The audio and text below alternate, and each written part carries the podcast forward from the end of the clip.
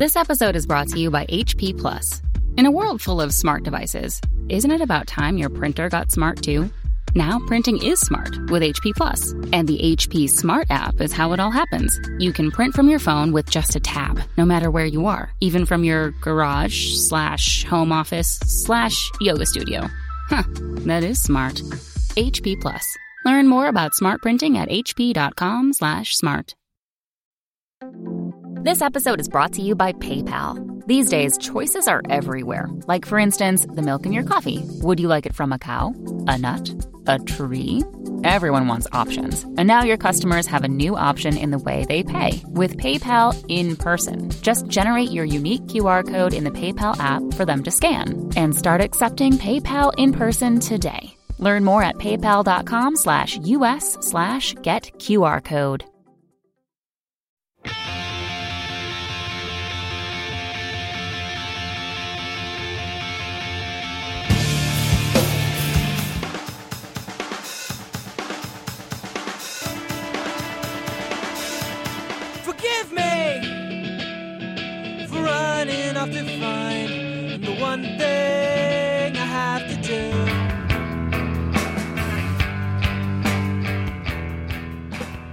Welcome to episode 47 of the Washed Up Emo podcast. I am Tom Mullen of washedupemo.com. Thank you for listening. This episode is sponsored by Epitaph Records and the new release from The World is a Beautiful Place and I'm No Longer Afraid to Die. The record is called Harmlessness on Epitaph Records. The band is The World is a Beautiful Place and I am No Longer Afraid to Die. Check it out on Epitaph Records. Thank you for being our sponsor. This episode, Frank Turner again. Uh, he has a new record, Positive Songs for Negative People. He played three nights at Irving. And I saw him post about new metal. And I said, we got to talk about new metal. So we go into our little cheesy history and hope you enjoy.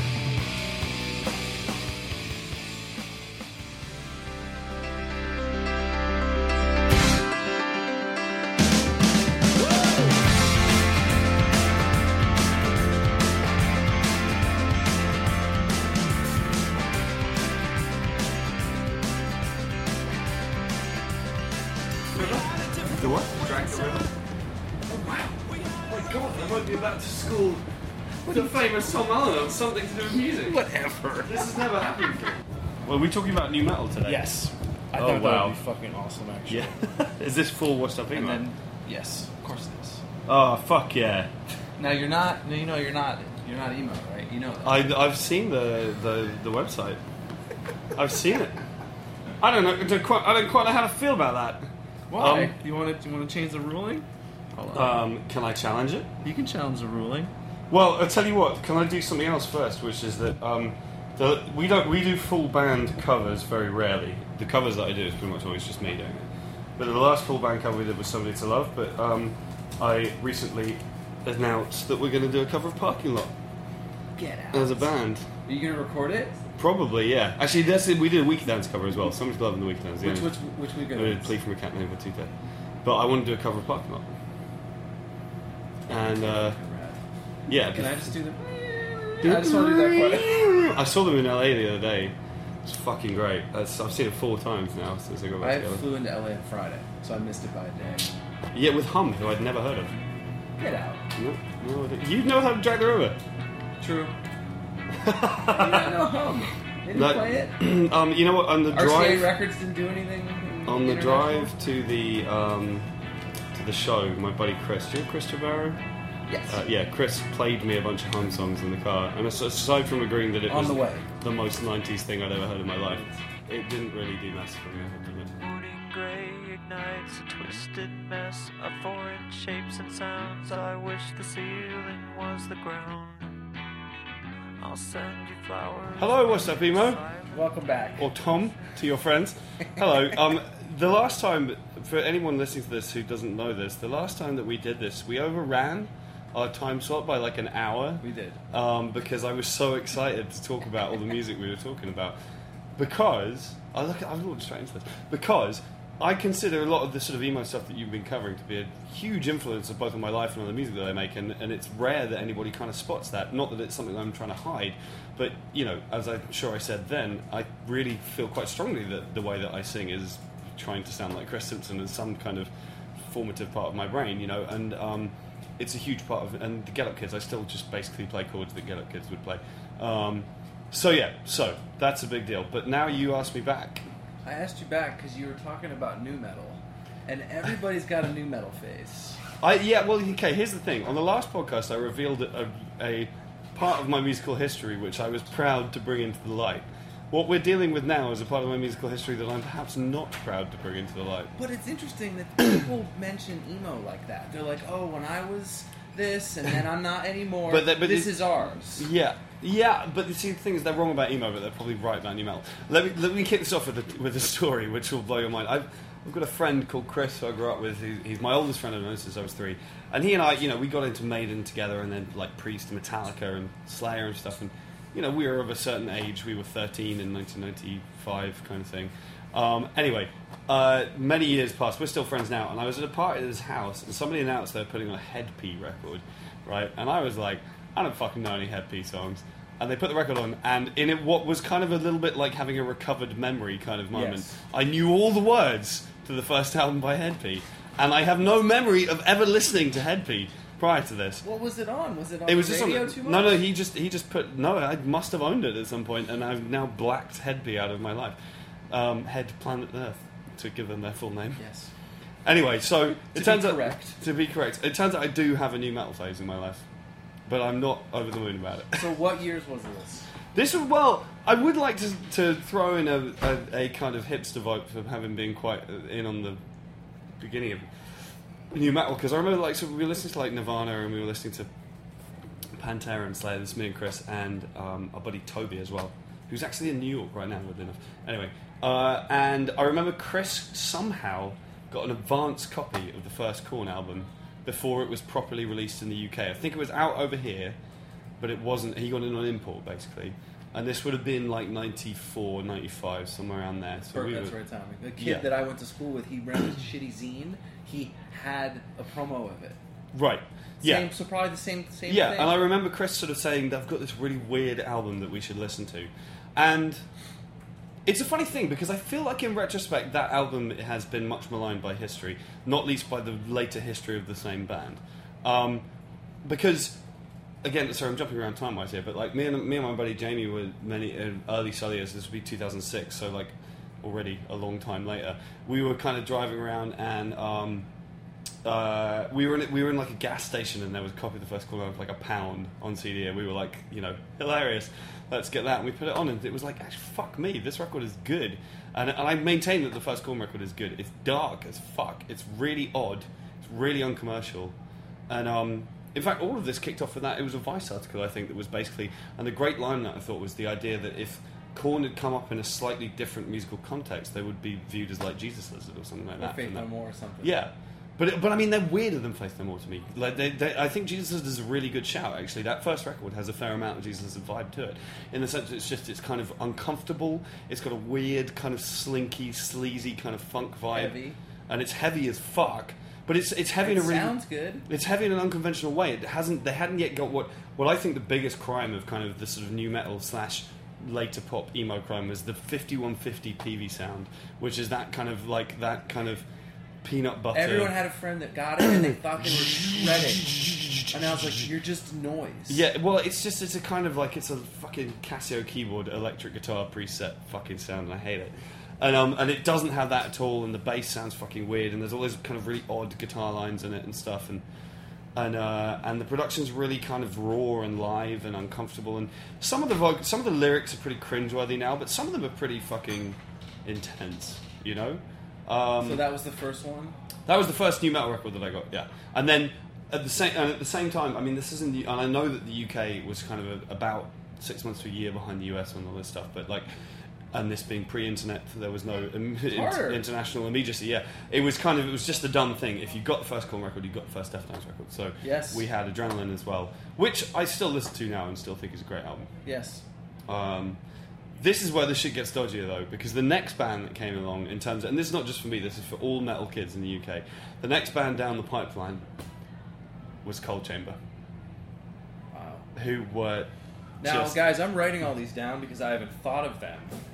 In years. The Coal I- Chamber were I play- fucking I played that record. I was a metal director at my college station. Right. So if anyone doesn't know that, I was a metal director. So I got all the shitty metal, black metal, everything. Please tell me that you have a business card with Director of Metal written on it, because if you don't, you need to make one. or even just a T-shirt with Director of Metal written on it. This old thing. Anyway, No, it was a. Uh, I mean, I when I my first meeting with like uh, my first meeting with label reps, they were all looking for a guy in a trench coat and uh, black hair because that's Right. what I played. I was in an Earth Crisis windbreaker and X'd up. amazing. You know, we played in Syracuse the other day, and I was sound checking with all the Earth Crisis reps I can remember, which turns out to be quite a few. Um, but yeah, Coal Chamber was kind of like yeah, that was that. wa- I felt that almost came from the UK, even though weren't they US based? yeah, they're, they're LA band. but they yeah. got big. Yeah, the well, as is a well-trodden path for many bands to historically. I mean, Nirvana Yeah. got big in the UK before they got big in the US. But like, I mean, I just, I just remember that. I remember I was into it at the time, but in retrospect, that was kind of the moment where things started getting a little bit iffy to me. Like just the kind of silly kind of dreads along the front of the head haircut. Which, and the thing is, if I don't admit this on this, I'm gonna get, e- you're gonna get emails from people I grew up with. Um, yes, I briefly had a Dez Fafara style haircut where I had a shaved head and I had a line of hair across the front, which I'd made into shit dreadlocks. It is the worst sartorial decision. 96, probably. Ninety six. Um, the worst sartorial decision I've ever made ever, and I'm not proud of it, and there are one or two photos, and I'm embarrassed by their existence. I wore JNCOs. Remember when baggy jeans was like the height of everything? And yeah, fuck. And like, You can't even put a finger in between my jeans now. I mean, it's so tight. Yours too. I've been trying to put my fingers in your jeans for a long time, Tom. Um, you heard it here first. But yeah, there was that. So I remember that came out Why Then- did Deftones get get a pass?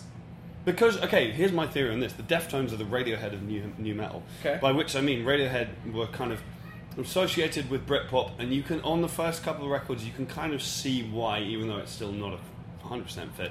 But then they just blossomed into something completely unrelated and rose above where they came out. of. And I feel the same way about the Deftones. By the time I mean, Around the Fur is a monster of an album. By the time you get to White Pony, they've got nothing to do with new metal essentially anymore. They're essentially they're kind of like the cross between Tool and Depeche Mode by that point. You know what I mean? And Yeah. and and the whole the whole like Adidas tracksuits and and then you know I mean Limp Bizkit, who I never liked.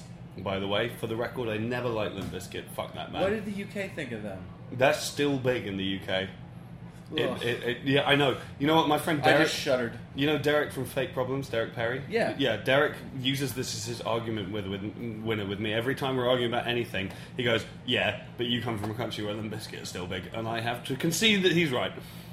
Um, When was Busted?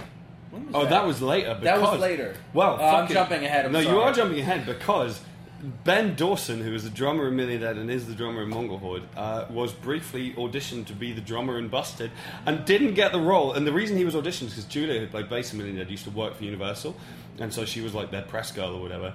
Um, briefly, and then so yeah, they were like looking for a punk-looking drummer. She auditioned Ben because she was already playing Million Dead at the time, and he got rejected for being too punk. So, and that is something that Ben has to still have in his CV. Too punk for busted. I mean, it's not exactly setting the bar It's high, not setting it high. but but it's true. Um, then, but okay. So then, the other thing that I that I feel slightly doesn't quite fit in history metal was was Marilyn Manson, and I maintain that um, Antichrist Superstar is a fucking good album. Actually, you know what? I was so about to say I was ashamed of all this. Fuck that, man. There were some bad bands in there, but there were some really good bands too. I had to interview a few bad ones. Um, Spineshank. Do you remember that? Ooh, Well, okay, that's the thing. You're now talking about like second wave because Yeah, yeah, yeah. Static X and like fucking. Um, Where does POD land? oh, definitely second wave. Jesus, Second if not third. Christ, awful shit. I remember Marilyn Manson. I saw them in North Carolina, and we were driving because Helmet opened, and I wanted to see Mm. Helmet. People threw Bibles at our car. when we were driving in. We used to read about that shit in the UK in Kerrang magazine, and that's why when I got my first religious picket in Norfolk, Virginia last year, when there were two slightly defeated-looking guys with Was a loudspeaker going "Frank Turner is Antichrist" outside my show, I really felt like I had come of age, you know. Um, but Marilyn, yeah, like, and- looks down on you and says, oh, well Yeah. done." Antichrist Superstar is still a fucking good album, and like you know, Irresponsible Hate Anthem is fucking is still a confrontational song, and that's what it set out to be. It's basically a Nine Inch Nails record with Brian Warner and vocals. but Yeah, yeah. Fuck it, who gives a shit? Uh, What other shitty ones? I'm trying to think of like other deep ones. Cold? Do you remember Cold? Singer had Cold, no yes. eyebrows. Yep. Yeah, I saw them play the Wedge Rooms in Portsmouth. They were terrible. Uh, yeah, Static X. You know what I love about Static X? His Is that hair? right? No, well, no. Was Wait, it? didn't he die? No, no, no. The the guitarist got busted. He got arrested for fucking a fifteen-year-old. Hold on, this is all allegedly. Um, no, except I'm not sure it is. But anyway, it is for the purposes of this podcast. Allegedly, he got busted fucking a fifteen-year-old, and he was pretending to be an impersonator of himself on Oof. various web forums. He was like, "I'm a dude who looks just like the guitar player from Static X." But he was. But it actually was guitarist Static X. And he was laying like a 15 year old girl, and it's statutory rape, obviously. And he went down for it. But what I love particularly is they then hired the dude who was in the band originally, who they kicked out to hire the new guy. Imagine how much power that guy wielded in the band after that. He was like, What are we going to play tonight, guys? We're going to play that one? Oh, no, that's one of the songs you wrote with the paedophile you kicked me out of the band for. You know, that guy's going to be just like, Oh, fuck you, dude. He's got, he's, that guy's like, he's unassailable in the band at that point. Did Ozzfest come over? Uh, yeah, that was was that later? that. I, it was a little later, I think. I mean, well, because that's the other thing is because there was still there was still metal happening when new metal went on, and there was this kind of weird kind of crossover kind of bit. You know, Pantera were a band who had remained one of my all-time favorite bands. Who were never really affected by it. Machine Head, whose first record I I, still Machine think is Head. brilliant. Love that. Yeah, but what about the fucking Adidas tracksuit rapping new metal phase of Machine Head that was awful? First two. Yeah, I'm their in. third record, where he put on a fucking tracksuit and started rapping, and it was awful. But then weirdly, Roots, which by Sepultura, which at the time was castigated as being like a new metal sellout, go back and listen to that record. I don't, it's got sounds great. It's got nothing to do with new metal at all. For a start, it's produced by Ross Robinson, and that's it. And secondly, it's the best thing Sepultura ever did, hands fucking down. Sometimes I say "Let Freedom Ring" with a shotgun blast, and I realize that no one knows what I'm referencing. I'm, you know what? I can. I you get me an electric guitar, I'll play that entire fucking song right now. Davidian. Although it, I remember it was only years later that I figured out why the song was called Davidian. It was like, oh, oh, okay. I, get never it. knew. Well, the Branch Davidians, Waco. Ah. Yeah. Burn my face to the concrete. But yeah, so there was that weird. There was because there was, was Are you, are you shit. gonna sound check with Davidian tonight? Uh, well, unfortunately, Saturdays were done, but tomorrow night, yeah, fuck yeah, absolutely. Um, but yeah, and I just it sort of all started getting a little kind of. Um, I'm trying to think. Yeah, Hed PE were pretty awful. You know, POD were a Christian band. Yes. Payable on death. Fuck off. and then- well, it's interesting you mentioned Helmet as well because Helmet and Faith No More are generally sort of you're like tarred with a brush of being the two bands that slightly kind of are responsible And for then new metal. Prong. Yeah, prongs. Uh, what is it? Snap your fingers, snap, Snap your, your neck. neck. That was a good song. I'm not sure I ever heard anything. They were that sort of start stop stuff, but that was that was '92. That was Yeah, that was 93. proto new metal. Yeah, but it's weird. Like, I mean, it, it's kind of. I'm not sure whether Helmet deserved that. Were we? This is a question just because of age, because the bands you reference, we have sort of the same track, because it kind of went metal, new metal, po- hardcore. We kind of kind of went in that track. Was it just because it was those years, and this that is that is this year's Five Seconds of Summer, or God knows what? I'm just trying. Like, Yeah, yeah. what is it because Yeah. that was our age, and that think- I Korn think- record came? But I still feel like you could play that now, and it would still be big. Yeah, yeah. Yeah, well, yes and no. I mean, I don't know. Like, I, what I what that's kind of thing I like about that first film record is that it's kind of bizarre that it was as successful as it was. Listening to it now, Mine was was it six minutes? Was it five? I mean, it was yeah, a yeah. long song. and it's it's so unradio friendly. It's kind of ridiculous. Like, yeah. So I don't. know. I mean, it is a functional age. I mean, for me personally, the thing was uh, concurrently with I was already into metal when new metal happened, and I'd also, as I was getting into metal, I was also getting into NOFX, Offspring, Green Day, kind of thing, and the two ran parallel for a time, and then somewhere in the middle of all of it. Actually, oh, well, okay, here we go. We can link this all in because remember Fear Factory? yeah, hell yeah. De- rema- demanufacture because there was the remanufacture was the remix album, right? Um, I had I had demanufacture and which always had that the bit that always made me laugh was that um, with that bit where he goes ha on one of the songs, which is just like they were fucking great. they were they were pretty good. Dino, D- Dino Cazares and Cliff no, no Burton Uh, Burton C Bell Burton C. Bell. Bell. that was his name. Um, yeah, they that record was heavy, and I kind of liked how industrial it was because I've always had a bit of a taste for like the Skinny Puppy end of the and Ice to Sensei No and kind of thing. There was a vibe of that, but they they covered um, "Your Mistake" by Agnostic Front, and that was the first hardcore song I ever heard. Really? And the was- Fear Factory cover? Yeah, the Fear Factory. Well, because basically, again, pre-internet, like um, someone somewhere told me that I should check out hardcore because I liked punk and I liked metal, and hardcore was 50-50 of each, which obviously isn't strictly true, but still. Close Um, enough. Yeah, close enough. And and I and I kind of. Oh yeah, I had like I had like a Biohazard. I had State of the World Address by Biohazard, which I wasn't. I like that record. I, I still like it. I have a friend and I. We can still play it in the car, and no one says a word. Okay, I'm, I'm, I was never that taken with it because it was a little bit too kind of New New York for my for my t- English taste. Um, I mean, I kind of respect Biohazard, but it was a bit weird for me. But um, but yeah, I heard that Agnostic Front cover, and then I went to see Agnostic Front on the 18th of December 1997, Highbury Garage, which was a huge deal. But then the other the other one was um, Sick of It All uh, because I remember there was this TV show in the UK. Check this shit out called Noisy Mothers, and there was only five channels in the UK at the time, right? And Which one was this on? this was on. Well, there was a show called Noisy Mothers. It was on. I think it was on like Channel Four, but it was on at 3 a.m. on like a Wednesday. But this was back in the day when you had VHSs where you typed in like this 12-digit code and it automatically stopped and started recording at the time.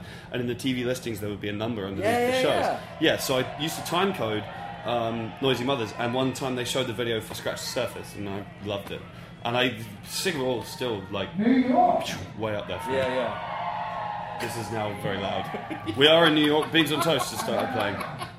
New metal is funny because it like it got taken over by um, money essentially, and it got it's almost it's it's a it's an example of the major labels fucking a genre almost so ridiculously like so over the top how bad it went. If you look listen to the first one album and then look at photos on like on their third record, it's just like what the fuck happened to this band, man? Yeah, they're just throwing paint at them. Yeah, and it just and then you know like chocolate starfish, really like.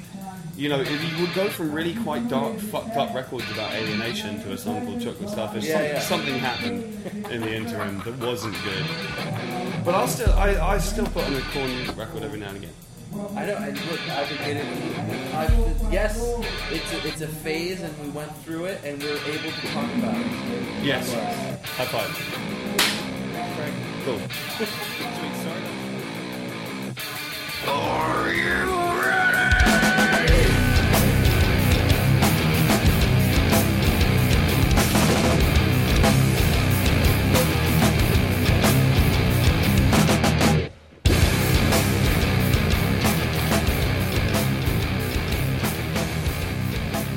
Boy, that was a lot of fun. I have to admit, that was super, super rad to have Frank on and uh, talking about and admitting that we both listen to new metal and we're able to talk about it. So, uh, thank you to Frank Turner. Uh, his album is called Positive Songs for Negative People. It came out uh, recently, and uh, you should check it out. And also, I want to thank our sponsor, Epitaph Records. You make this possible. Uh, it's sponsored by the band The World is a Beautiful Place, and I'm no longer afraid to die.